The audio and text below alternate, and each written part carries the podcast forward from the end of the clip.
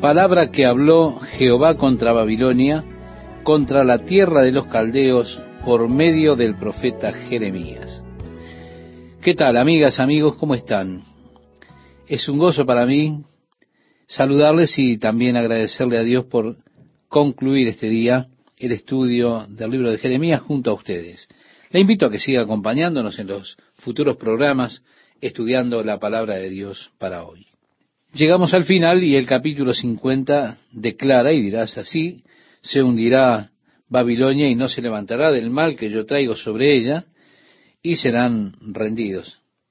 Hasta aquí son las palabras de Jeremías. En otras palabras, esa es la conclusión de las palabras del profeta Jeremías. Es uno de los pasajes de las Escrituras de quienes se cuestiona la autoría por parte de esos hombres que se llaman a sí mismos grandes críticos de la Biblia. Ellos desafían la autoría de Jeremías de estos dos capítulos en particular, y la razón que tienen, por supuesto, para ese desafío es que Jeremías da algunos hechos interesantes acerca de la destrucción de Babilonia, y esto es 65 años antes de que ocurra la caída de Babilonia. Entonces dice, ¿cómo podría saber él que esta era la forma en que habría de suceder? Así que seguramente Jeremías no pudo haber escrito esto. Y a pesar de que Jeremías lo declara, ayer en capítulo 50, y se declara por medio del profeta Jeremías, él concluye diciendo, hasta aquí son las palabras de Jeremías. Estos hombres que se declaran a ellos mismos como estudiosos de la Biblia, con gran proeza intelectual, desafiando la autoridad de Jeremías en este pasaje en particular. Bien, yo tengo poco por no decir ningún respeto, y esto lo quiero poner de una forma muy eh, positiva, quiero asentarlo bien, por estos hombres que claman tener el entendimiento tan especial y todo lo demás para entender la Biblia, que toman como su mayor preocupación desafiar todo lo que la Biblia dice. es una total pérdida de tiempo. El problema surge si usted va al seminario, o la mayoría de los seminarios de este día, de este tiempo, a estudiar la Biblia. Cuando usted estudia Jeremías, usted pasará más tiempo en esas necias especulaciones que ellos hacen de por qué Jeremías no escribió estos dos últimos capítulos, que en el estudio mismo del libro de Jeremías. Y eso es simplemente una pérdida de tiempo y dinero. Yo me enojo tanto con esas cosas que yo lo digo. Me gustaría hacer lo que Jeremías le dijo a Seraías que hiciera con el libro. Atarle una roca alrededor y lanzarlo al río Éufrates y decir así se hundirá Babilonia. Sí, a mí me gustaría atarle una piedra de molino alrededor del cuello de estas personas y lanzarlos a ellos con libro y todo al río. Por supuesto. Jesús estaría allí alentándome, porque él dijo acerca de aquellos que alejaran a un niño de la fe, mejor le fuera que se le atase una piedra de molino al cuello y se le arrojase al mar que hacer tropezar a uno de estos pequeñitos. Lo dice en el Evangelio de Lucas, capítulo 17, verso 2. Esos hombres que han destruido la fe de tantos, tantos jóvenes estudiantes que fueron a un seminario para aprender y estudiar la palabra de Dios, y lo que encontraron allí, en, en vez de encontrar su fe en Dios, encontraron que su fe en Dios fue destruida por esa experiencia del seminario. Así que, dice, palabra que habló Jehová contra Babilonia. Estas realmente no son palabras de Jeremías, son las palabras que el Señor habló, pero Jeremías fue el instrumento a través del cual Dios habló la palabra.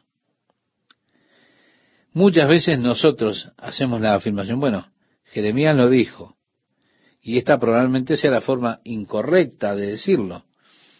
En el Nuevo Testamento encontramos que cuando Pedro estaba citando los salmos de David, diciendo, atribuyendo la verdadera autoridad al Espíritu Santo, reconociendo que David solo fue un instrumento por medio del cual Dios habló, aquí vemos que Jeremías fue el instrumento también a través del cual el Espíritu entrega la palabra. Así que fue la palabra que habló Jehová contra Babilonia, contra la tierra de los caldeos, por medio del profeta Jeremías.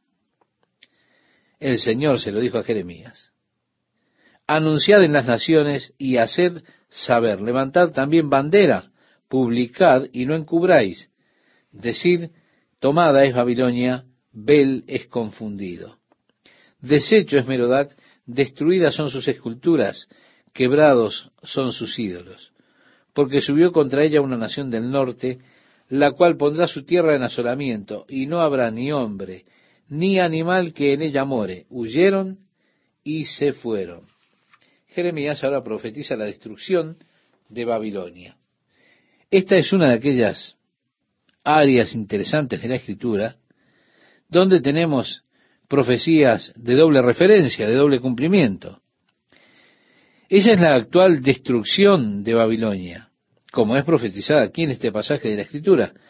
Pero entonces hay ese anhelar de lo que aún está en el futuro. Cuando leemos en el libro de Apocalipsis capítulos 17 y 18 acerca de la Babilonia espiritual, ese sistema religioso falso de los últimos días y del gran sistema comercial de los últimos días, en Apocalipsis 17 tenemos la caída de ese sistema religioso babilónico. En el capítulo 18 la caída del sistema comercial, que también se titula Babilonia en un sentido espiritual, lo cual significa confusión. Por eso es interesante que, como usted lee en Jeremías 50, 51, en donde nos habla de la destrucción y la caída de Babilonia, que algunos de estos pasajes son paralelos a Apocalipsis capítulos 17 y 18. Sin duda, Juan al escribir, por supuesto, familiarizado con el profeta Jeremías, y el Señor está hablando nuevamente a través de Juan de la destrucción del sistema religioso de Babilonia y de la Babilonia comercial, usa algunas de las mismas frases que se utilizan aquí y como Dios predice el juicio que Él está trayendo a la nación. El primero, el imperio mundial y quizá el más grande de todos los imperios mundiales. Ahora habrá de ser totalmente disuelto.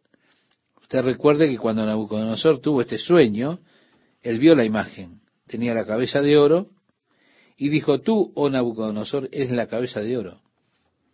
En cuanto a tu cabeza de oro, eso tiene que ver con que tu reino es superior a todos los reinos. Pero habrá de ser reemplazado por un reino inferior en tanto a que la plata, que viene más abajo de esa cabeza, es inferior al oro, y así usted ve el pecho de plata de aquella imagen. Su reino habría de ser reemplazado por un reino inferior. Así que el reino babilónico, el mayor de los reinos en la historia del mundo, y con todo meticulosamente destruido conforme a las profecías de Isaías y Jeremías, tanto que me atrevo a decir que ninguno de ustedes ha conocido a un babilónico. Y si usted lo hizo, no lo conocería, porque como raza, como pueblo, no existen ya más. Como dijo la palabra de Dios, serían completamente exterminados, así se hizo. Dice que la ciudad de Babilonia sería dejada en ruinas, sería un lugar para chacales y búhos y demás. Y si usted va allí hoy, encontrará que es un lugar en ruinas, que hay animales salvajes habitando en esas ruinas, en las ruinas de una vez gran ciudad de Babilonia, quizá una de las ciudades más grandes del mundo. Doce millas cuadradas rodeadas por muros que tenían 91 metros de alto y 25 metros de ancho. Una ciudad de hermosos jardines, llena de gloria, la gloria de Babilonia, pero Dios declara que Él habrá de traer la destrucción sobre ella.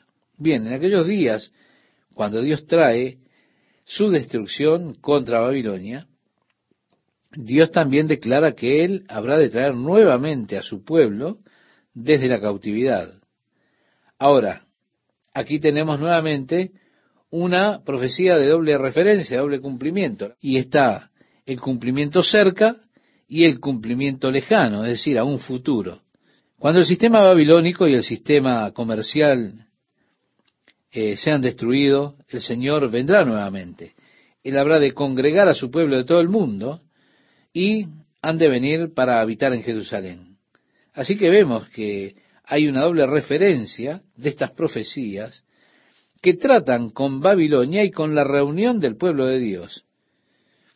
Lo que tomó lugar en la historia es solamente una clase, un tipo de lo que habrá de tener lugar en el futuro. Por eso decimos, hay un doble cumplimiento de estas profecías. Ahora, cuando Babilonia sea destruida, en aquellos días y en aquel tiempo, dice Jehová, vendrán los hijos de Israel, ellos y los hijos de Judá juntamente.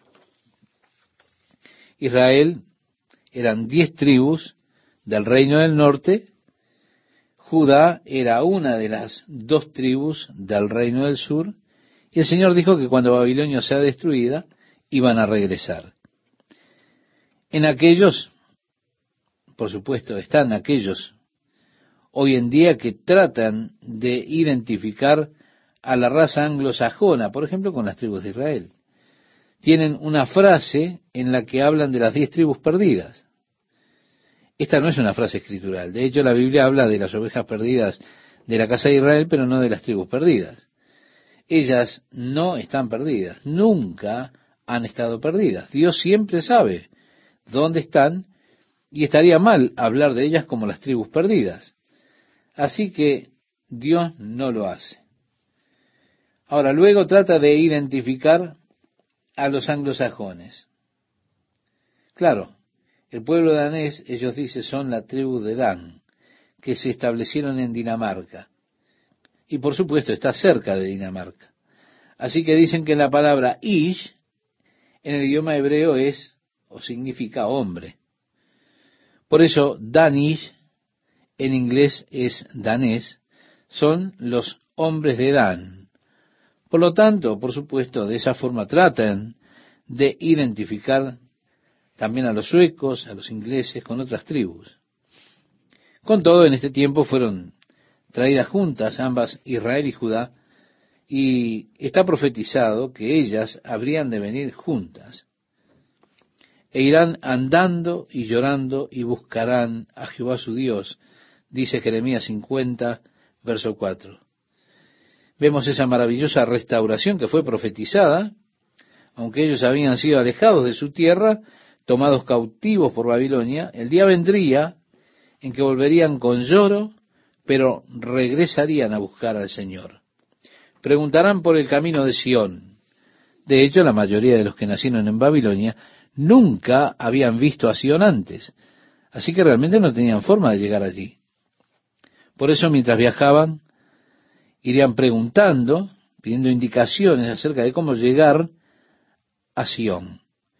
Como dice el profeta, preguntarán por el camino de Sión, hacia donde volverán sus rostros, o volverán sus rostros a Sión, continúa diciendo el profeta, diciendo, venid y juntémonos a Jehová con pacto eterno que jamás se ponga en olvido.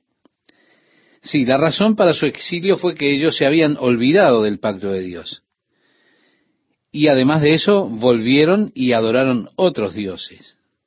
Pero ahora tenemos el compromiso de Dios de regresarlos y de adorar nuevamente a Dios en este pacto en particular. Dice el versículo 6, ovejas perdidas fueron mi pueblo. Esto lo declara Dios. Todavía tendiéndoles una mano y teniéndolos como su pueblo aunque habían fallado, aunque habían sido tomados cautivos, Dios todavía los reconoce como mi pueblo. Mi pueblo ha sido una oveja perdida. Pero su problema era sus pastores las hicieron errar.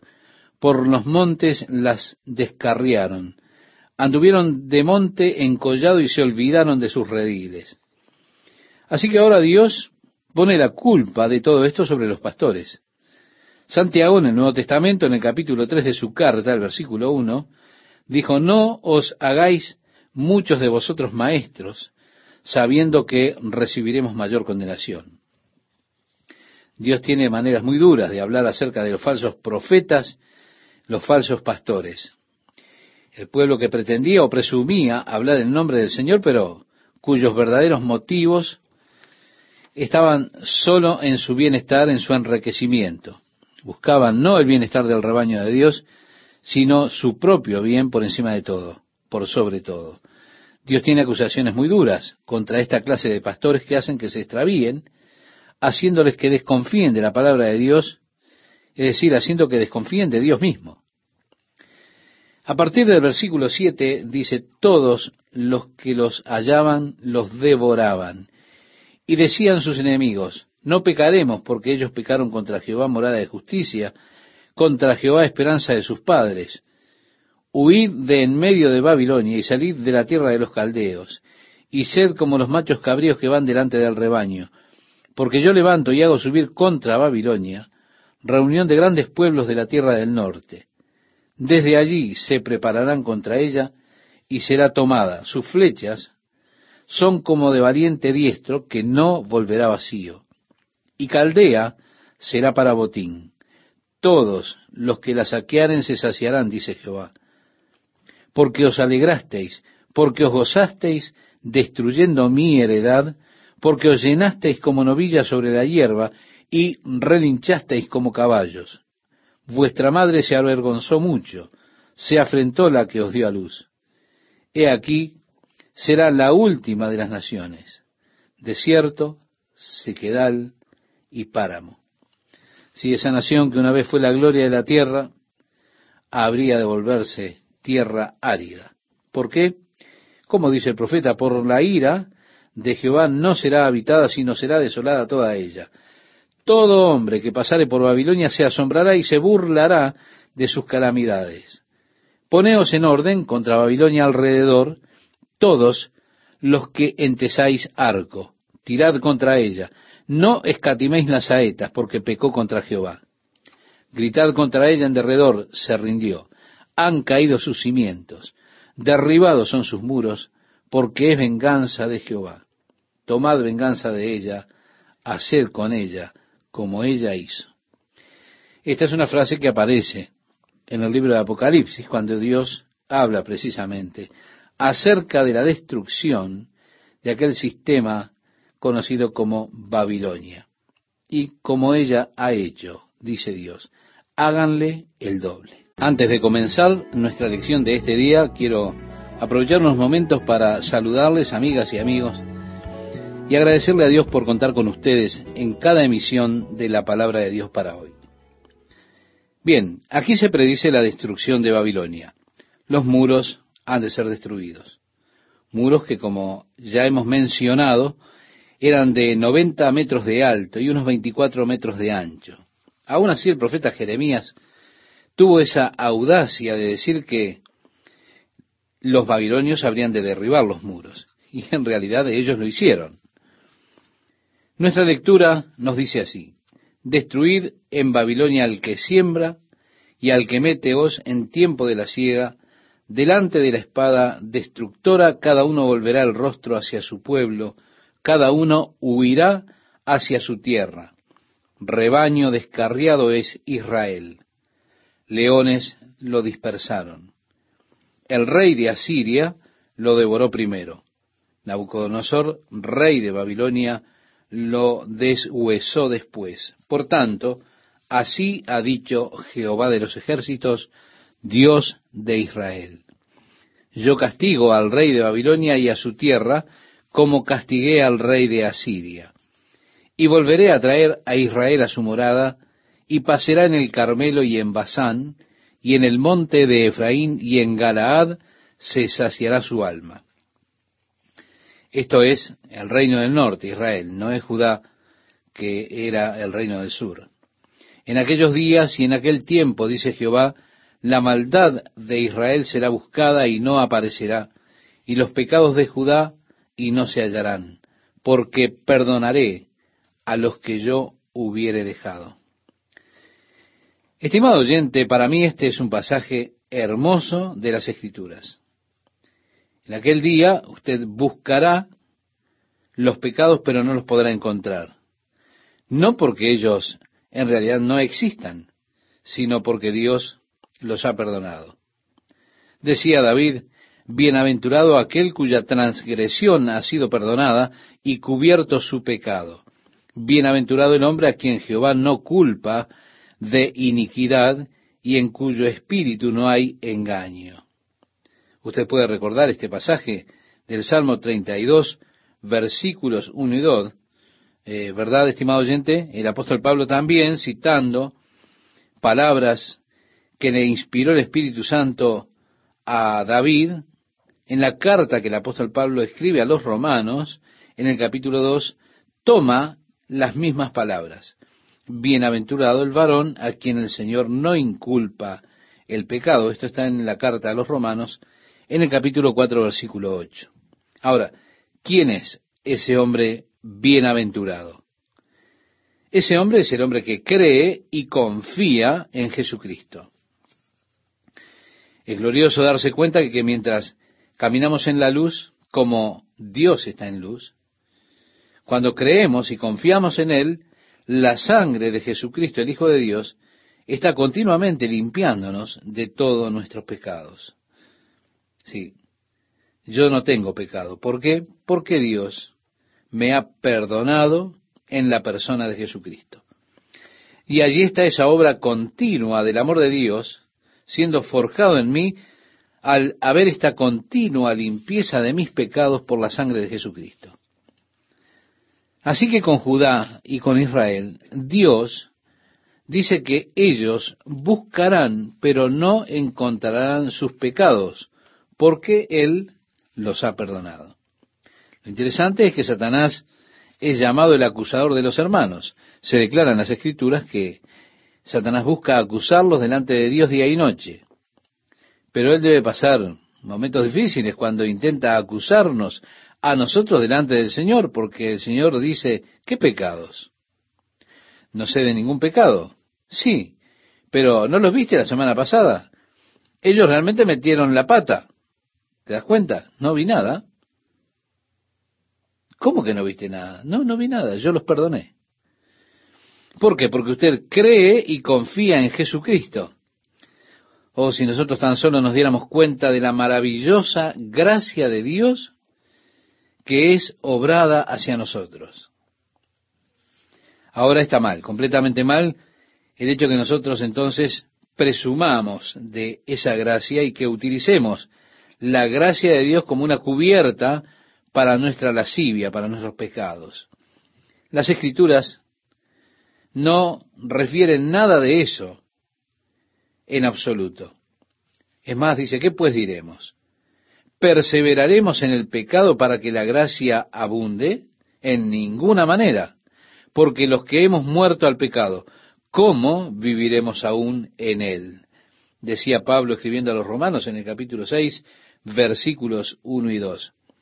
Esto implica que yo no debo aprovecharme. Dios no me permitirá aprovecharme de esta manera de su gracia. Si yo solamente ando pecando con la contemplación de que, bueno, Dios de todas maneras me va a perdonar, entonces yo tengo este concepto totalmente mal y estoy en serios problemas. Porque todo aquel que es nacido de Dios no vive en la práctica del pecado. Y el mismo hecho de que yo salga y deliberadamente y por mi voluntad practique el pecado, nos haría preguntarnos verdaderamente si es que en realidad hemos nacido de nuevo. La gracia de Dios no está allí para mí, para que yo presuma y la haga un escudo con el cual yo pueda pecar con impunidad total y luego diga, bien, de todas maneras Dios me cubrirá con su gracia. No, eso es un engaño. Nunca tal acontezca. Pero es bueno saber que mientras yo estoy buscando al Señor, intento seguir tras Él, a través de la debilidad de mi carne tal vez yo falle y caiga. Pero mientras ame y sirva al Señor, Dios no imputará iniquidad contra mí. Tenemos que pensar que Dios no es un Santa Claus en el cielo que hace una lista, la revisa dos veces, buscando a ver quién fue bueno, quién fue malo. Ah, Él no me tiene en esa lista. Y entonces se deshace los registros. No, no. Bienaventurado el varón a quien el Señor no inculpa de pecado. Ese es el hombre que busca servir al Señor con todo su corazón, aquel que se ha negado a sí mismo tomando la cruz para seguirlo a Él porque y porque dice Dios, perdonaré a los que yo hubiere dejado. Y a mí me encanta esto. Siguiendo nuestra lectura, el verso 21 nos dice, sube contra la tierra de Meratahim, contra ella y contra los moradores de Pecod, destruye y mata en pos de ellos, dice Jehová, y haz conforme a todo lo que yo te he mandado. Estruendo de guerra en la tierra y quebrantamiento grande, cómo fue cortado y quebrado el martillo de toda la tierra. Bien, Babilonia era el martillo que golpeó entonces a toda la tierra. Agrega, cómo se convirtió Babilonia en desolación entre las naciones. Te puse lazos y fuiste tomada, oh Babilonia, y tú no lo supiste. Fuiste hallada y aún presa porque provocaste a Jehová. El profeta Isaías, en el capítulo 45 de su libro, versículo 9, nos dice, ay del que pleitea con su hacedor. Qué necio es que una persona alterque con Dios. Aún así, ¿cuántas personas son culpables de esa necedad?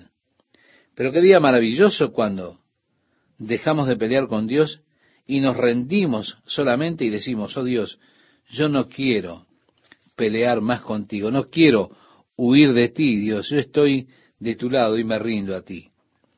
Ahora, ¿qué es tan malo o difícil o duro acerca de esto? Aún así, estimado oyente, mire cuán duro es para las personas que luchan hacer eso. Observe cuán duramente es que resistan a Dios. Cuando usted está resistiendo a Dios, usted lo que está resistiendo es su propio bien, porque el plan de Dios, su propósito para usted, es lo mejor que a usted le pueda acontecer en su vida. De esa forma, luchar con Dios es realmente estar luchando contra su propio bienestar, su propio bien. Y eso es algo necio de hacer. Pero tristemente las personas lo hacen. ¿Por qué? La verdad, yo no lo sé porque es un día glorioso cuando uno deja de luchar con Dios y solamente se rinde a Él y le dice, oh Dios, ya no voy a luchar contigo, quiero caminar contigo, quiero vivir en comunión contigo, yo solamente quiero amarte y conocerte más. Qué hermoso día. Debe haber algo, digo yo, diabólico, pero es tan obvio que hace que una persona luche con Dios. Ahora, aquí está Babilonia siendo destruida porque ellos lucharon contra el Señor. Y dice el versículo 25, abrió Jehová su tesoro y sacó los instrumentos de su furor, porque esta es obra de Jehová, Dios de los ejércitos, en la tierra de los caldeos. Cuidado, Dios está sacando sus armas para utilizarlas contra Babilonia.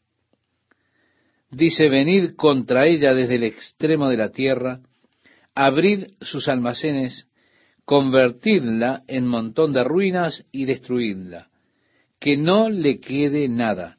Matad a todos sus novillos, que vayan al matadero. Ay de ellos, pues ha venido su día, el tiempo de su castigo.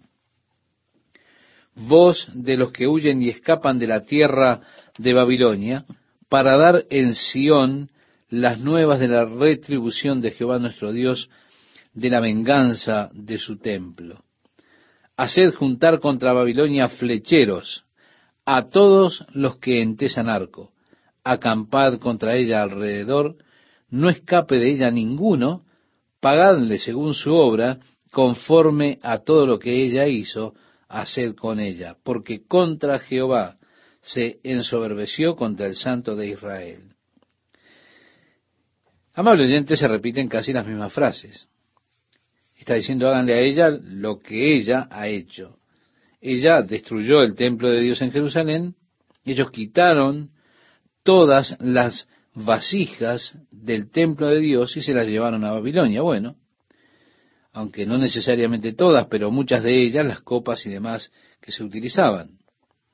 Ahora, en el tiempo en que Babilonia fue destruida, esa tarde en la que fue destruida Belsasar, que era un corregente con su padre, estaba en la ciudad de Babilonia en una gran fiesta que duró varios días. Finalmente, durante esa fiesta, había mucha bebida, él ordenó que fueran y trajeran las copas de oro, las copas de plata que habían tomado del templo de Jerusalén, y allí comenzó a tomar vino en esas copas de plata y oro, y las usó para que ellos, aquellos que estaban con él, bebieran su vino en esas copas que habían sido consagradas a Dios. Y así de esta forma ellos se exaltaban a ellos mismos ante el Dios de Israel. Mientras ellos estaban bebiendo en esas copas de oro y estaban alabando a los dioses de oro y plata, de repente apareció una mano escribiendo en lo encalado de la pared. Escribía sobre el yeso allí. Belsasar comenzó a temblar que le golpeaban las rodillas del temblor. Llamó a sus hombres sabios para que le dijeran qué había sido escrito allí. Ninguno de ellos fue capaz de decirlo hasta que finalmente Daniel fue traído a aquel lugar. El viejo hombre, ya probablemente en sus 90 años, le dijo a ese joven rey la lectura. Hizo una lectura real, es decir, una lectura para él de lo que estaba escrito en la pared. Él dijo, tú adoras a los reyes de oro y plata, pero el mismo Dios en cuyas manos está tu aliento, tú no adoras. Tú no has aprendido la lección de tu padre Nabucodonosor que se levantó con orgullo. Y debido a su orgullo él fue quitado del reino hasta que supo que era Dios el que gobierna la tierra. Y a pesar de que tú sabías de su experiencia, aún así te has exaltado a ti mismo contra el Señor del cielo. Por consiguiente, esta escritura viene y su interpretación es, tú has sido pesado en balanza y has sido hallado deficiente. Esta noche tu reino será dividido entre los medos y persas. Solemne declaración de Dios que fue cumplida esa misma noche. Las profecías de Jeremías se cumplieron porque ellos se enorgullecieron contra el Señor, contra el Santo de Israel. Siguiendo con nuestra lectura, en el versículo 30, dice, por tanto sus jóvenes caerán en sus plazas, y todos sus hombres de guerra serán destruidos en aquel día, dice Jehová. He aquí yo estoy contra ti, oh soberbio, dice el Señor Jehová de los ejércitos, porque tu día ha venido el tiempo en que te castigaré. Y el soberbio tropezará y caerá, y no tendrá quien lo levante. Y encenderé fuego en sus ciudades, y quemaré todos sus alrededores. Así ha dicho Jehová de los ejércitos. Oprimidos fueron los hijos de Israel y los hijos de Judá juntamente, y todos los que los tomaron cautivos, los retuvieron, no los quisieron soltar. El redentor de ellos es el fuerte, Jehová de los ejércitos es su nombre. De cierto abogará la causa de ellos para hacer reposar la tierra y turbar a los moradores de Babilonia.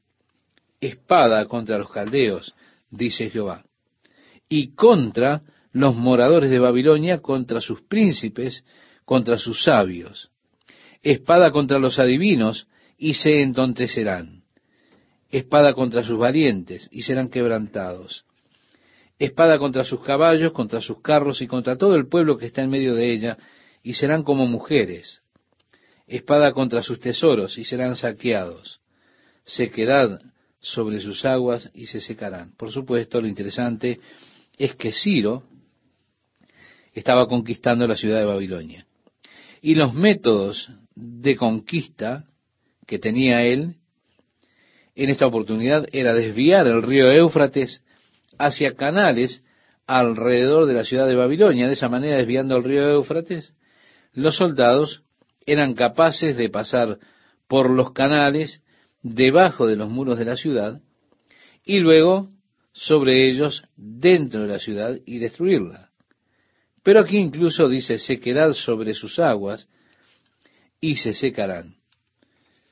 Porque es tierra de ídolos, continúa diciendo el profeta, y se entontecen con imágenes.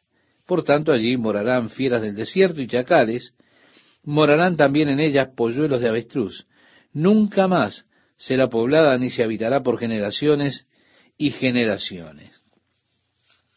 Estimado oyente, lo interesante aquí es que los últimos años del gobierno iraquí asignaron 80 millones de dólares a un equipo de ingenieros japoneses para dibujar los planos con miras a reconstruir la ciudad de Babilonia, pretendiendo hacerla una de las ciudades más gloriosas del mundo moderno.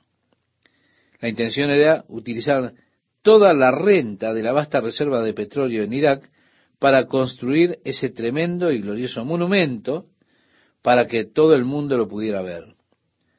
Por supuesto, esto fue antes de que Irak se involucrara en la guerra con Irán y perdiera una gran porción de su reserva de petróleo. Aún está todavía complicado en este conflicto con Irán y por supuesto está en una seria dificultad financiera como resultado de todo ello. Por eso hubo una suspensión en esta determinación de reconstruir la ciudad de Babilonia. Me gustaría sugerirle a usted que nunca será reconstruida. Como el Señor lo declara aquí, nunca más será poblada ni se habitará por generaciones y generaciones. Continúa diciendo el profeta como en la destrucción que Dios hizo de Sodoma y de Gomorra y de sus ciudades vecinas, dice Jehová, así no morará allí hombre, ni hijo de hombre la habitará. He aquí viene un pueblo del norte y una nación grande, y muchos reyes se levantarán de los extremos de la tierra. Arco y lanza manejarán, serán crueles y no tendrán compasión. Su voz rugirá como el mar, y montarán sobre caballos, se prepararán contra ti como hombres a la pelea, oh hija de Babilonia. Y así continúa hasta este versículo 46 que yo le invito a que usted lea. Luego la profecía continúa en el capítulo 51. Este capítulo comienza diciendo, así ha dicho Jehová, he aquí que yo levanto un viento destruidor contra Babilonia y contra sus moradores que se levantan contra mí. Y enviaré a Babilonia aventadores que la avienten y vaciarán su tierra, porque se pondrán contra ella de todas partes en el día del mal. Diré al flechero que entesa su arco y al que se enorgullece de su coraza, no perdonéis a sus jóvenes, destruid todo su ejército y caerán muertos en la tierra de los caldeos y alanceados en sus calles.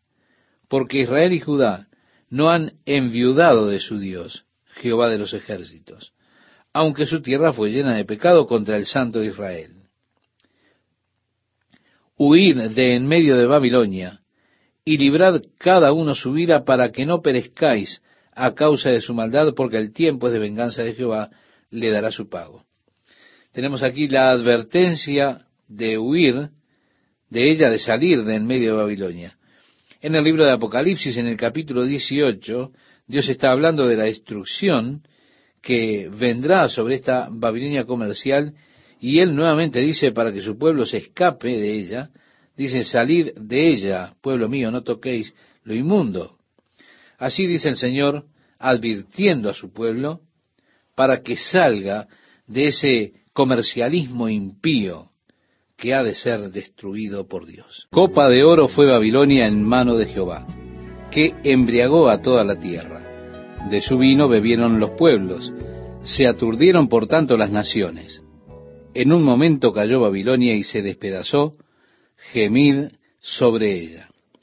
Amigas, amigos, ¿cómo están? Es un gusto compartir con ustedes nuevamente la palabra de Dios para hoy.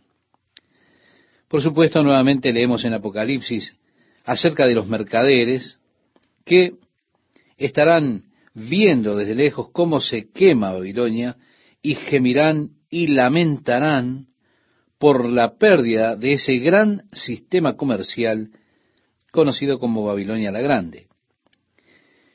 Dice el profeta, tomad bálsamo para su dolor, quizá sane. Curamos a Babilonia y no ha sanado dejadla, y vamos cada uno a su tierra, porque ha llegado hasta el cielo su juicio, y se ha alzado hasta las nubes. Jehová sacó a luz nuestras justicias. venid y contemos en Sión la obra de Jehová nuestro Dios. Limpiad las saetas, embrazad los escudos. Ha despertado Jehová el espíritu de los reyes de Media, porque contra Babilonia es su pensamiento para destruirla. Aquí Jeremías, por palabra del Espíritu Santo, está nombrando a los medos como aquella nación que habría de conquistar Babilonia. Precisamente Ciro era el rey de los medos y de los persas, y fue con esas naciones que fue destruida Babilonia. En el momento en que Jeremías estaba profetizando, los medos estaban en un estado provincial y no eran una amenaza real para Babilonia en absoluto. Él realmente se estaba yendo a un extremo, si usted hablara en un sentido natural. Naturalmente, valga la redundancia, Jeremías no escribió esto. Él lo estaba escribiendo de parte de Dios, porque era Dios el que sabía desde el principio lo que habría de suceder. Ahora, cuando usted comienza a hacer especificaciones en las profecías, allí realmente encuentra que Dios está hablando y entonces usted se da cuenta que esa profecía tendrá un 100% de acierto. Si los babilonios hubieran sido destruidos por otra nación que no fueran los medos y persas, entonces usted hoy estaría diciendo, mm, ¿se da cuenta? Esto realmente no fue palabra de Dios. Dios realmente no fue quien lo dijo. ¿Por qué? Porque eso hubiera sido un error. Y si Dios lo dijo, entonces no puede haber ningún error. Dios lo que dijo sucedió. ¿Por qué? Porque no puede haber error si realmente lo que se está expresando es la palabra de Dios. Por eso es que la profecía se vuelve una de las mayores apologéticas. Si una palabra de la profecía fallara, entonces eso significaría que realmente no fue palabra de Dios.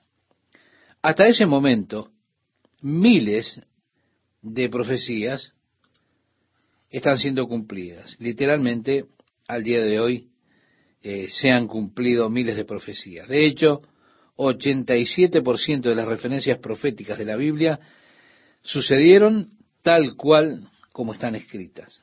El 13% que falta son profecías que todavía se cumplirán justo antes o durante o enseguida del regreso de nuestro Señor Jesucristo. Son las únicas que faltan.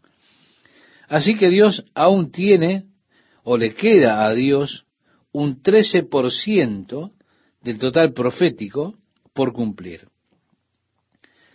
Ahora, en virtud de lo que ya se ha cumplido, las chances son que era de continuar a ese ritmo. Realmente no tendría sentido creer que la palabra de Dios a partir de ahora comience a fallar. Cuando tenemos cumplidas tan acertadamente el 87% de toda la palabra profética. Llegó un momento en la historia cuando los sacerdotes judíos pensaron que la palabra de Dios había fallado. Ellos se cubrieron de ceniza y silicia en sus cabezas, andaban lamentando por todo Jerusalén porque ellos pensaban que había fallado la palabra de Dios. Ese fue el día cuando el gobierno romano quitó de Israel el poder del castigo capital que tenía en posesión el pueblo judío. Porque Jacob, profetizando sobre Judá, volviendo al Génesis, declaró que el cetro no partiría, no sería quitado de Judá hasta que el Mesías viniera. Cuando se les privó del poder del castigo capital por el gobierno romano, ellos tomaron esto como que el cetro ya no lo tenían y no tenían el poder para gobernar. Entonces pensaban que el cetro había partido de Judá y decían, pero el Mesías no está aquí. Ellos lloraban y lamentaban por todo Jerusalén porque había fallado la palabra de Dios. Lo que ellos no sabían es que precisamente en ese mismo momento había un niñito creciendo en Nazaret que tenía unos doce años de edad y ese niñito era el Mesías señalado por Dios. Dios no falló en guardar su palabra. El Mesías estaba allí entre ellos. Lo que pasaba que ellos no lo reconocían. Este es el único lugar, el único momento en el cual se pensó que la palabra de Dios había fallado. Es maravilloso que Dios pueda hablar con tal acierto, con tal exactitud en tantas cosas, incluso en lo mencionado en relación a los medos y persas como la nación conquistadora. Por supuesto, Dios declara, porque venganza es de Jehová y venganza de su templo. Levantad bandera sobre los muros de Babilonia, reforzad la guardia, poned centinelas, disponed celadas, porque deliberó Jehová y aún pondrá en efecto lo que ha dicho contra los moradores de Babilonia. Tú la que moras entre muchas aguas. Sí, construida por supuesto allí sobre el río Éufrates con canales y a través de toda la ciudad hermosa, una ciudad hermosa. Agrega rica en tesoros, ha venido tu fin, la medida de tu codicia. Jehová de los ejércitos juró por sí mismo diciendo, yo te llenaré de hombres como de langostas, y levantarán contra ti gritería. Él es el que hizo la tierra con su poder, el que afirmó el mundo con su sabiduría, y extendió los cielos con su inteligencia. Está declarando la grandeza de Dios. Y a mí me encanta cuando en los salmos o cuando los profetas o aquí en Jeremías ellos declaran la gloria del Dios de Israel, el Creador. Francis Jaffer dijo que el tiempo ha llegado cuando nosotros realmente no nos referimos a Dios, porque hay tantos otros dioses que las personas adoran en el día de hoy. Pero nosotros más o menos debemos definir el Dios del que estamos hablando. Así que, en lugar de decir bien, Dios, nosotros probablemente tendríamos que decir, el Dios eterno, el creador de los cielos y la tierra. Entonces usted así se da cuenta a qué Dios estamos haciendo referencia. Él es a quien nosotros adoramos, a quien servimos, hay tantos dioses en este mundo, las personas se han sometido, han rendido sus vidas a tantas filosofías diferentes, tantas ideas, conceptos, que son sus dioses. Escuchamos a los universalistas declarando, bueno, todos los caminos conducen a Dios. Realmente no importa si usted es budista, si es musulmán, si es confucionista, si es de la religión que sea, todos los caminos conducen a Dios. Seguro. Conducen a algún Dios. Pero esos caminos no conducen al Dios eterno que creó los cielos y la tierra, porque hay un solo camino que conduce a ese Dios. Y ese camino es por el que debemos transitar para llegar a Él, el camino de la cruz de Jesucristo. Fue Jesucristo que dijo, yo soy el camino, Nadie viene al Padre sino por mí. Esa cruz le declara a usted que solo hay un camino hacia Dios. Jesús decía, Padre, si es posible, pasa de mí esta copa, pero no sea mi voluntad sino la tuya, en el Evangelio de Mateo capítulo 26, verso 39. Ahora nos preguntamos, ¿si es posible qué? Si la salvación para el hombre es posible, si el camino a Dios es posible a través de cualquier otro método o esquema, entonces permíteme saltear la cruz. Pero la cruz es una ofensa para las personas del mundo de hoy, porque la cruz está allí como un testimonio singular que muestra que hay un solo camino por el cual el hombre se puede llegar o puede ir al Dios eterno, al Creador de los cielos y la tierra. Es decir, no hay ninguna otra forma. Si hubiese otra forma, seguro que Dios hubiera tomado otro plan alternativo, pero no había otro plan alternativo. Hay solo un camino por el cual el hombre pecador se pueda acercar al Dios eterno que creó los cielos y la tierra.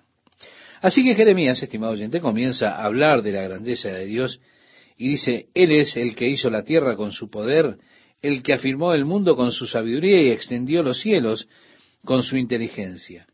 A su voz se producen tumultos de aguas en los cielos, y hace subir las nubes de lo último de la tierra. Él hace relámpagos con la lluvia, saca el viento de sus depósitos. Todo hombre se ha infatuado y no tiene ciencia. ¿Se da cuenta? Esas son las personas que están intentando argumentar con Dios. Y las personas intentan argumentar contra la palabra de Dios. ¡Qué necios!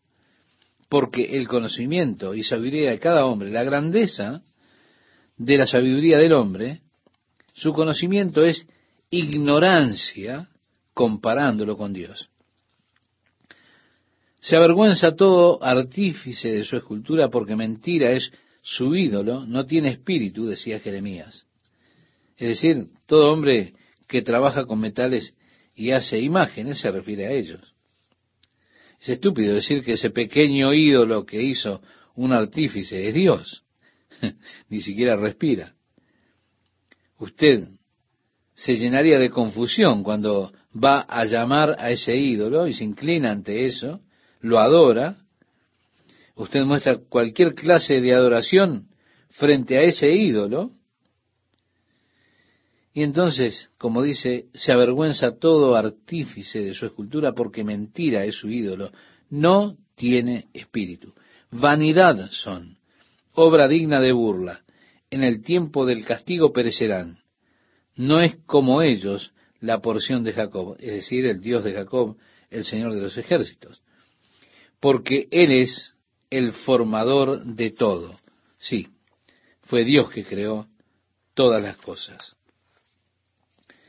Y tenemos ahora hasta el versículo 28 que el profeta está declarando acerca de los medos y persas y declarando que ellos serán la nación por la cual los demás habrían de venir contra Babilonia.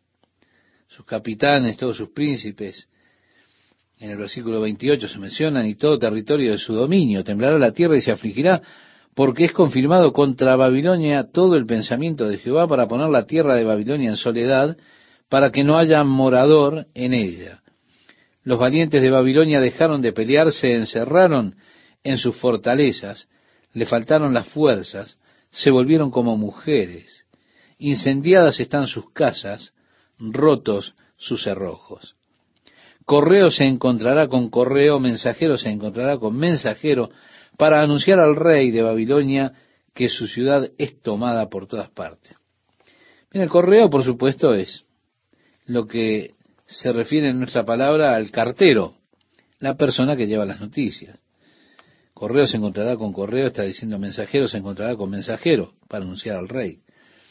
Realmente es una profecía fascinante porque a pesar de que Belsasar estaba en la ciudad de Babilonia, su padre estaba a cargo de las tropas babilonias que estaban en los campos y no estaba en la ciudad de Babilonia. Por supuesto, cuando Babilonia cayó, ellos tuvieron que llevar las nuevas a él de que la ciudad había sido destruida. Esto lo desmoralizó totalmente a él y a sus tropas, y entonces la conquista medo-persa ya estaba completada.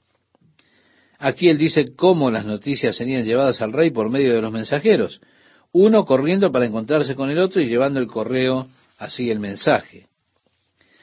A partir del versículo 32 dice, los vados fueron tomados y los baluartes quemados a fuego y se consternaron los hombres de guerra, porque así ha dicho Jehová de los ejércitos, Dios de Israel. La hija de Babilonia es como una era cuando está de trillar. De aquí a poco le vendrá el tiempo de la siega. Me devoró, me desmenuzó Nabucodonosor, rey de Babilonia, y me dejó como vaso vacío me tragó como dragón, llenó su vientre de mis delicadezas y me echó fuera. Sobre Babilonia caiga la violencia hecha a mí y a mi carne, dirá la moradora de Sión. Está hablando no de las personas que habían sido destruidas en Israel. Y agrega, y mi sangre caiga sobre los moradores de Caldea, dirá Jerusalén. Por tanto así ha dicho Jehová, he aquí que yo juzgo tu causa y haré tu venganza, y secaré su mar, y haré que su corriente quede seca, y será Babilonia montones de ruinas, morada de chacales, espanto y burla sin morador. Todos a una rugirán como leones, como cachorros de leones gruñirán. En medio de su calor les pondré banquetes y haré que se embriaguen para que se alegren y duerman eterno sueño y no despierten, dice Jehová. Estimado oyente, es interesante que esto ocurrió en medio de aquella fiesta de vino que tenía Belsasar, Allí él fue asesinado y pasó a la eternidad. Agrega el profeta, los haré traer como corderos al matadero, como carneros y machos cabríos. ¿Cómo fue apresada Babilonia y fue tomada la que era alabada por toda la tierra? ¿Cómo vino a ser Babilonia objeto de espanto entre las naciones?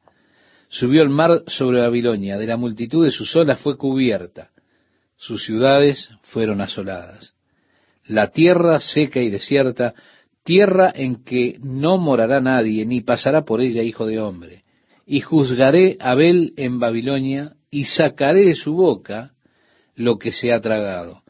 Y no vendrán más naciones a él, y el muro de Babilonia caerá. Salid de en medio de ella, pueblo mío, y salvad cada uno su vida del ardor de la ira de Jehová. Estimado oyente, vemos nuevamente así como se expresa en el libro de Apocalipsis, el último libro de la Biblia, en el capítulo 18, versículo 4, usted allí puede leer, como dice, salid de en medio de ella, pueblo mío, no toquéis lo inmundo.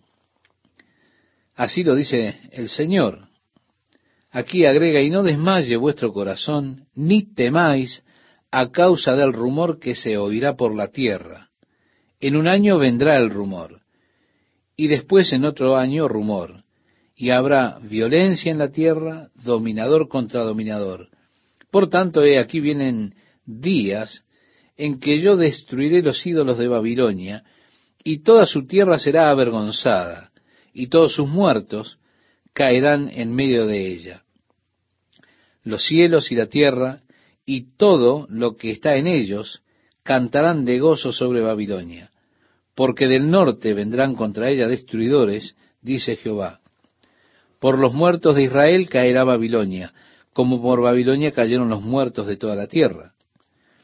Los que escapasteis de la espada, andad, no os detengáis. Acordaos por muchos días de Jehová y acordaos de Jerusalén. Estamos avergonzados porque oímos la afrenta. La confusión cubrió nuestros rostros porque vinieron extranjeros contra los santuarios de la casa de Jehová. Esto, por supuesto, era algo que estaba totalmente prohibido. La casa de Dios era un lugar sagrado y estaban aquellos lugares donde los judíos, por supuesto, ellos tenían los patios exteriores para los gentiles, allí podían ir los gentiles, pero ningún gentil podía pasar al patio interior, solamente los judíos estaban autorizados para entrar en esa área. Luego estaba el área del lugar santísimo. En el lugar santísimo solo el sumo sacerdote podía entrar. Luego, por supuesto, estaba también el lugar santo donde los sacerdotes podían entrar. El lugar que ellos habían guardado, cuidado de la profanación de los extranjeros. Los babilonios fueron directo al lugar santísimo y allí arrasaron con todo el oro que había, destruyeron todo, rompieron todo en pedazos, realmente lo destruyeron. Así que ellos profanaron ese lugar santo. Por eso está el clamor en contra de eso, porque vinieron extranjeros contra los santuarios de la casa de Jehová, es decir, contra los lugares santos. Quiero aprovechar unos momentos previos al estudio de la palabra de Dios para saludarle a usted, estimado oyente, estimada amiga, estimado amigo, y también quiero agradecerle a Dios por contar con usted para compartir este programa. Estamos ahora en el templo, dentro del lugar santo, aquel lugar que estaba siendo guardado, de acuerdo a la ley, de la profanación de los extranjeros. Pero llegaron los babilonios y entraron directamente al lugar santísimo, lo despojaron de su oro, lo destruyeron, lo rompieron en pedazos.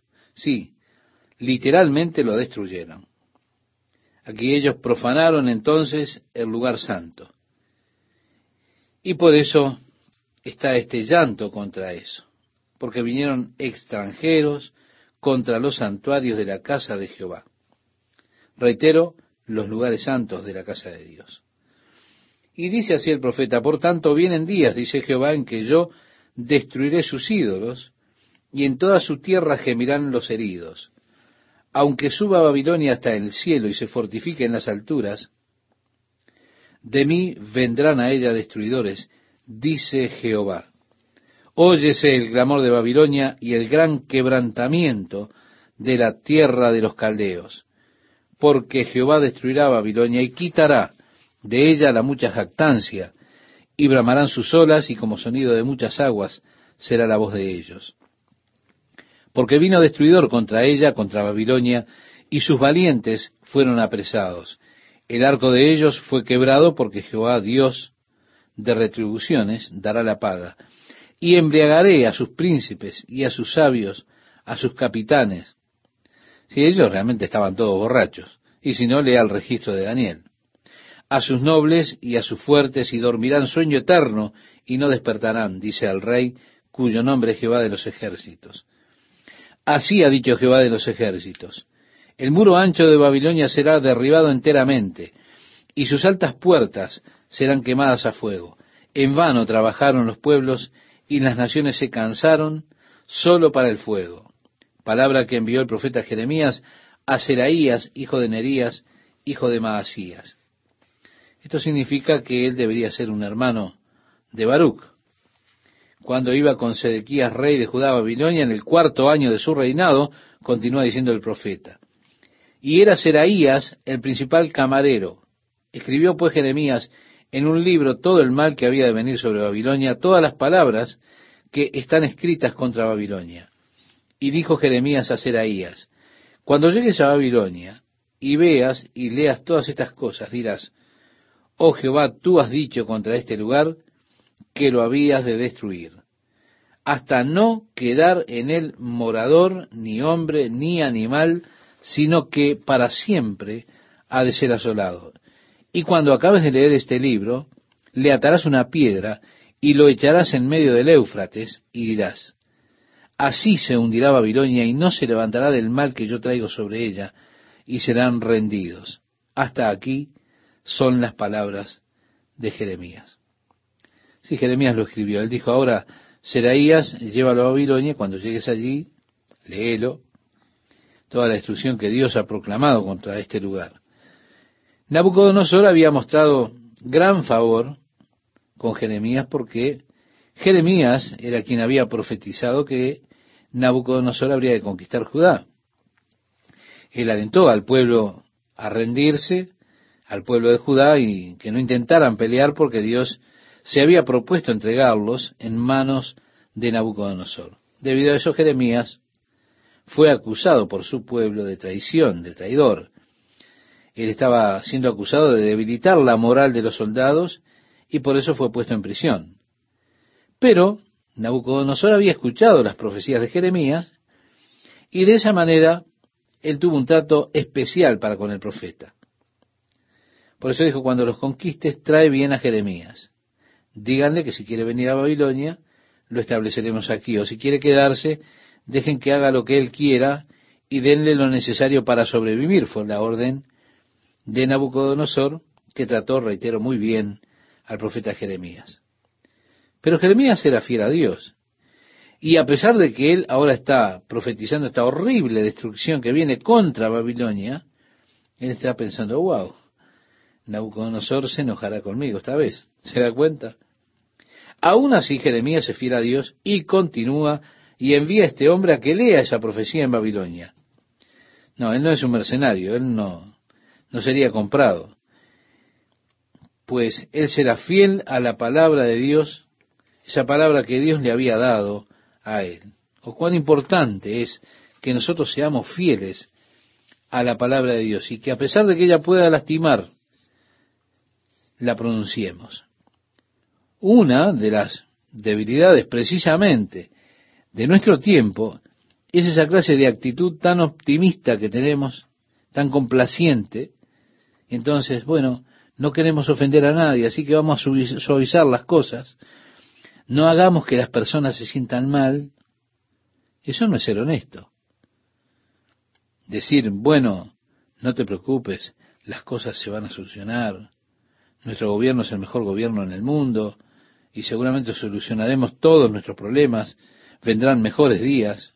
Este nuevo programa económico va a funcionar, vamos a tener prosperidad, vamos a ir adelante, vamos a detener la inflación, el crimen. Tendremos una gloriosa utopía que usted será capaz de vivir en esta bendita América. Bueno, suena bien, pero no es cierto. Y la Biblia dice que los malos hombres y los engañadores irán de mal en peor, engañando y siendo engañados. Así le escribía el apóstol Pablo a Timoteo en su segunda carta, en el capítulo 3, versículo 13. Y nosotros tenemos que hablar la verdad de parte de Dios a pesar de que ella lastime a quien sea. A pesar de que la palabra corte, nosotros tenemos que hablar la verdad. Por eso Jeremías envía a Seraías a Babilonia con ese rollo y le dijo, léelo, luego ata una roca a él y lánzalo en el río Éufrates, y mientras se hunde di, así se hundirá Babilonia. Nuevamente estamos comparando esto con el libro de Apocalipsis, con esa profecía de Dios en ese libro, contra la Babilonia comercial, el ángel allí en Apocalipsis, en el capítulo 18, toma y ata estas cosas a una piedra de molino y la echa en el mar y nuevamente clama por la destrucción. El versículo 21 de ese capítulo dice, y un ángel poderoso tomó una piedra como una gran piedra de molino y la arrojó en el mar diciendo, con el mismo ímpetu será derribada Babilonia, la gran ciudad, y nunca más será hallada. Si usted lee en Apocalipsis capítulos 17 y 18, encontrará tremendos paralelismos entre ese relato y este de Jeremías capítulos 50 y 51, donde Jeremías habla de la destrucción del reino de Babilonia en ese momento, y también podemos decir que es una figura, un tipo, un símbolo de la destrucción de Babilonia, la Babilonia religiosa y comercial, que ha de ser destruida en el futuro. Ya en el capítulo 52 es una página de su historia y es como un resumen de los últimos días bajo Sedequías, la destrucción por Nabucodonosor y cuando los llevaron cautivos. También se encuentra en el capítulo 39 de Jeremías, históricamente se encuentra también en el segundo libro de los reyes, en el capítulo 25. Entonces vemos que él solo está dando ahora esto probablemente que muchos piensan que no fue escrito por el mismo Jeremías. No dice tampoco que fuera Jeremías, sino que es solo un poco de historia. En el capítulo 52, versículo 1, leemos, era Sedequías de edad de 21 años cuando comenzó a reinar y reinó 11 años en Jerusalén. Su madre se llamaba Jamutal, hija de Jeremías de Libna. Nos da el nombre de su madre y demás. E hizo lo malo ante los ojos de Jehová conforme a todo lo que hizo Joacín, y a causa de la ira de Jehová contra Jerusalén y Judá, llegó a echarlos de su presencia. Y se rebeló Sedequías contra el rey de Babilonia. Aconteció, por tanto, a los nueve años de su reinado, en el mes décimo, a los diez días del mes, entonces vemos que era cerca del final del noveno año de su reinado allí en Jerusalén, que vino Nabucodonosor, rey de Babilonia, él y todo su ejército, contra Jerusalén y acamparon contra ella, y de todas partes edificaron contra ella baluartes, y estuvo sitiada la ciudad hasta el undécimo año del rey Sedequías. Es decir, habla de catorce meses. En el mes cuarto, a los nueve días del mes, prevaleció el hambre en la ciudad hasta no haber pan para el pueblo. Realmente el método por el cual Babilonia generalmente conquistaba era un método muy cruel. Ellos le cortaban todos los suministros a la ciudad y mataban de hambre a la gente. Ellos esperaban hasta que ellos estuvieran muy débiles, que ya no pudieran pelear, no pudieran defenderse. Así que tenían un método horrible. Usted está en la ciudad y no hay forma en la cual usted pueda obtener comida, entonces usted come lo que hay hasta que se termina y después se muere de hambre. Finalmente, en su condición de debilidad, ellos, entonces, cuando estaban así, empezaban a mover toda su maquinaria, derrumbaban las murallas y así entraban para asesinar al pueblo. Nabucodonosor, por supuesto, intentó ese tipo de asedio contra Tiro, la ciudad puerto. Él asedió Tiro durante trece años antes de que ella cayera, pero siendo un puerto ellos fueron capaces de obtener cosas del mar para sobrevivir por mucho tiempo. Fue por eso que les tomó 13 años conquistar la ciudad de Tiro debido a esa habilidad de conseguir sus provisiones del mar. Cuando lleguemos a Ezequiel en unas semanas, encontraremos una fascinante profecía que trata precisamente con la destrucción de Tiro. Nuevamente mostrando cómo la palabra de Dios es tan emocionante y maravillosa, donde sea que trate en el reino de la profecía, porque es tan exacto, no tiene falla, es palabra de Dios.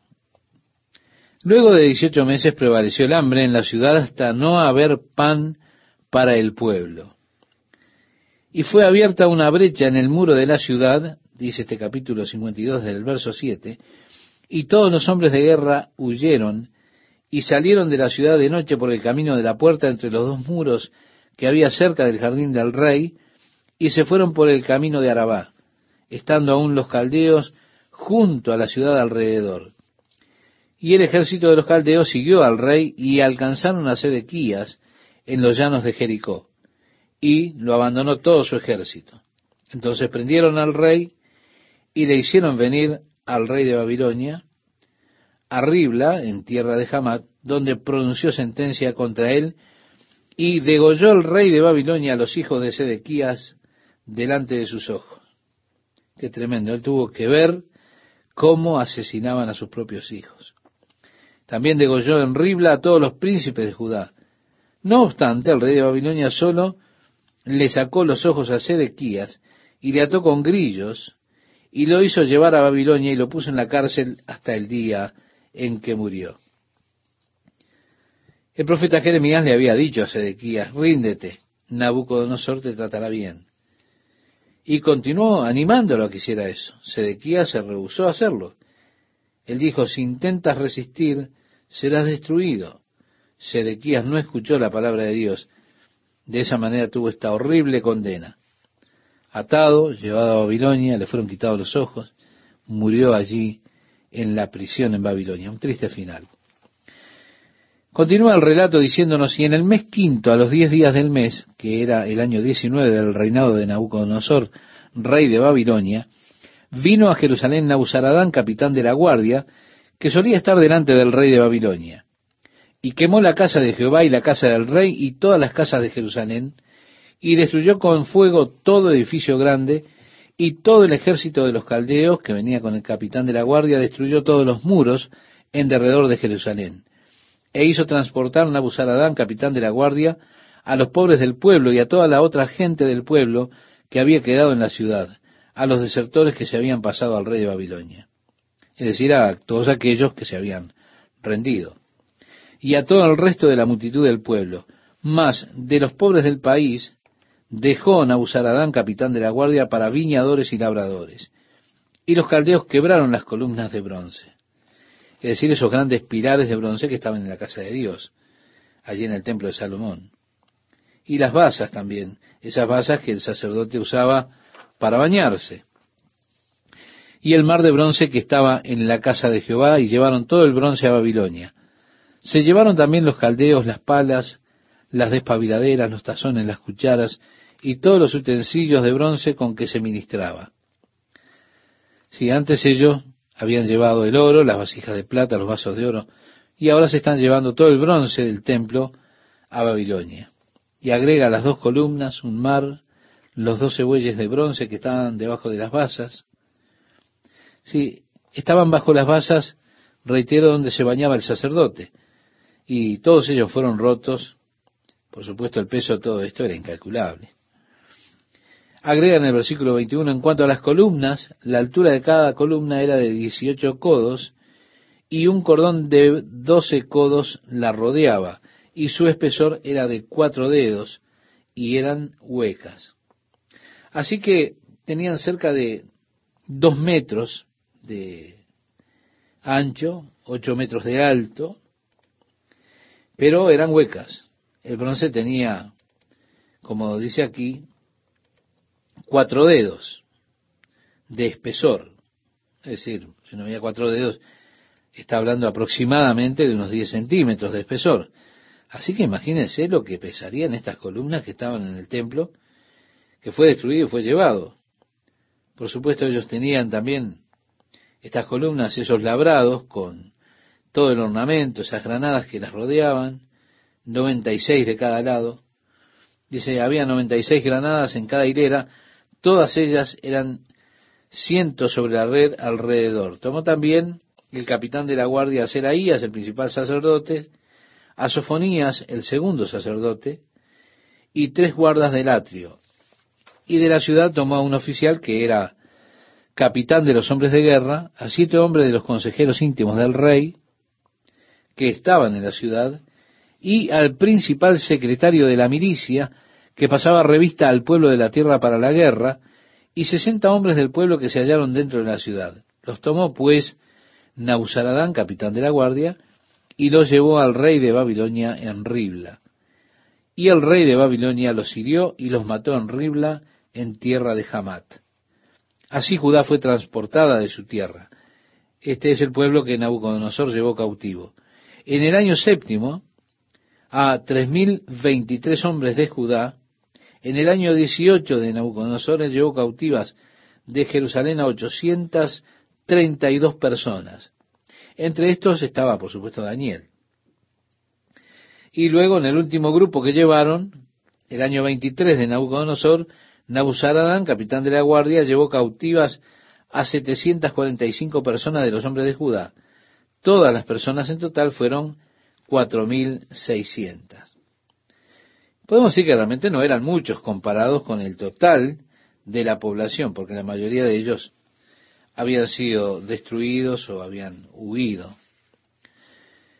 Dice el verso 31, y sucedió que en el año 37 del cautiverio de Joaquín, rey de Judá, en el mes duodécimo, a los 25 días del mes, Evil Merodac, bien, estimado oyente, Merodac era un título que se le daba a los reyes. Evil Merodac, rey de Babilonia, en el año primero de su reinado, alzó la cabeza de Joaquín, rey de Judá, y lo sacó de la cárcel. Y habló con él amigablemente e hizo poner su trono sobre los tronos de los reyes que estaban con él en Babilonia. Sí, él comió a la mesa del rey. Así que Joaquín terminó sus días mucho más placenteramente que los terminó Sedequías.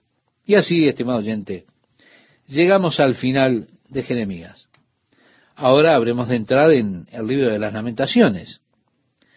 Allí la idea que tenemos es la idea del llanto. El lugar que ellos llaman Calvario o Gólgota es también llamado la Gruta de Jeremías. Se piensa que era una de esas cuevas que comprende, si usted está buscando el acantilado allí, y usted busca la calavera, comprende la calavera que está formada por esas cuevas, o la apariencia de calavera que está formada por esas cuevas en las cuales serían los ojos de la calavera, esas cuevas realmente son cuevas. Una de ellas es llamada la Gruta de Jeremías. Se piensa que allí es donde Jeremías se sentó a observar desde ese lugar la ciudad de Jerusalén y lloró por su fracaso mientras él estaba sirviendo a Dios por la inminente destrucción, el fracaso con el pueblo de Dios, un pueblo que no se volvió atrás de darle la espalda a Dios. Jeremías era conocido como el profeta llorón como ya lo hemos dicho al comienzo del estudio. Y por supuesto nosotros llegamos a esas lamentaciones que son el llanto de Jeremías sobre el pueblo, sobre la destrucción que vendría sobre ellos al comenzar este libro de las lamentaciones. Luego hemos de entrar al fascinante libro de Ezequiel. Ezequiel, un gran profeta que hizo muchas cosas raras. Mire, algunos piensan que él vio platos voladores. Muy bien, estaremos hablando acerca de los platillos voladores de Ezequiel y también acerca de los platillos voladores del día de hoy a la luz de las revelaciones del libro de Ezequiel.